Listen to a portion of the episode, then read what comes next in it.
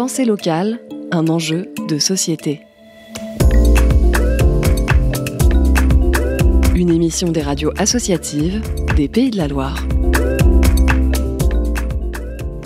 Pensée locale vous emmène aujourd'hui à la découverte d'un lieu exceptionnel. Situé à Port-Saint-Père au sud de Nantes, le château de Briord, un édifice datant du XVIIIe siècle, totalisant 1200 mètres carrés sur quatre niveaux. Son tout nouveau propriétaire, Eric Peters, passionné d'histoire, s'est mis en tête de lui redonner vie. Alors l'origine, il n'y a, pas de plan en fait au départ.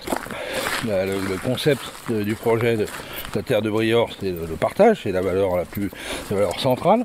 Un chantier faramineux qui s'étale sur plusieurs années et auquel vous pouvez participer. J'avais dans l'idée de, faire un, programme de, d'accueil de, bénévoles euh, ici ou là. Puis ma foi, les choses ont été, euh, comme, comme toujours depuis le début du projet, beaucoup plus vite et beaucoup plus loin que ce que j'imaginais, puisque après avoir euh, accepté quelques premiers euh, volontaires de charrette, puisque dorénavant on les appelle les volontaires de charrette, en, référence à, Joseph Charrette de Briord qui a construit le château et qui est un petit peu aussi en référence à son parent Athanase Charrette de la Contrie, qui, pendant les, guerres de Vendée avait conduit des insurgés et dont le nom était tantôt les moutons noirs de charrette, tantôt les volontaires de charrette. Bref, donc euh, par amusement, j'ai décidé d'appeler toute cette équipe de bénévoles les volontaires de charrette. Et puis, euh, on a fait au mois de juillet un premier chantier en milieu de semaine, un jeudi, un vendredi, euh, pensant avoir pas grand monde disposé à venir m'aider pour nettoyer l'aumônerie et la chapelle.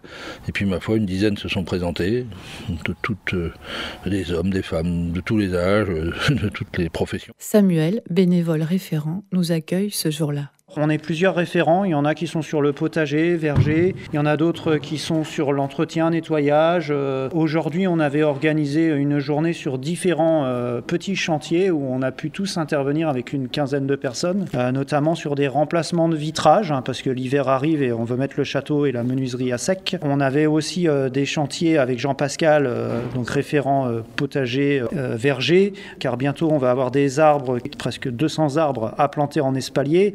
Euh, des arbres assez anciens parce que le propriétaire veut recréer des choses comme elles étaient avant euh, dans, le, dans le château. Le projet, depuis le début, il est, la, la baseline, c'est, euh, si on peut le dire, de la révolution aux années folles. Donc en fait, moi je m'intéresse à une période de restitution qui va de 1750 à, c'est-à-dire 20 ans avant la construction du château. C'est les premières, premiers éléments significatifs du verger de Charette qui fera l'objet d'ailleurs d'un, des grands projets qu'on est en train de conduire actuellement, la restitution du verger et du potager. Donc 1750-1929. Il y a eu des progrès technologiques énormes sur cette propriété qui était détenue par des, euh, industriels nantais, euh, famille Vorus. Et vraiment, on est sur, quelque chose qui était très en avance sur son temps sur ce site. Donc Eric a pris la décision euh, d'arrêter euh, tout à 1930. Là, aujourd'hui, on est en train de, faire des mesures d'urgence. Derrière, euh, Eric euh, va mobiliser la DRAC et, beaucoup d'autres organismes, notamment Pornicaglo, qui est venu hier pour, prendre état du lieu et puis espérons en prendre cause peut-être et, supporter financièrement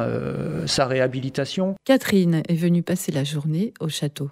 C'est une amie qui m'en a parlé, qui habite Port-Saint-Père. Donc elle m'a donné très envie de, découvrir le lieu. Et moi j'aime beaucoup l'idée du chantier euh, participatif pour rencontrer d'autres personnes, pour euh, découvrir des techniques que je ne connais pas, pour prendre l'air. Euh, j'ai appris ce qu'était un étai ce matin. On a fait ça dans une toute autre partie du, du château pour soutenir des poutres qui sont un petit peu dangereuses, enfin potentiellement en tout cas. Et puis là, cet après-midi et ce matin, on a remplacé des vitrages par du placo.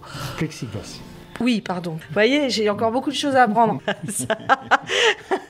Ça change tout le temps, il n'y a pas de logique. Le but, c'est qu'on découvre à chaque fois une nouvelle expérience à Briord. C'est pas de répéter et puis d'en avoir un qui soit le meilleur en menuiserie, au contraire. Euh, il y en a un qui fait de la menuiserie une fois, la prochaine fois, peut-être il fera de la maçonnerie.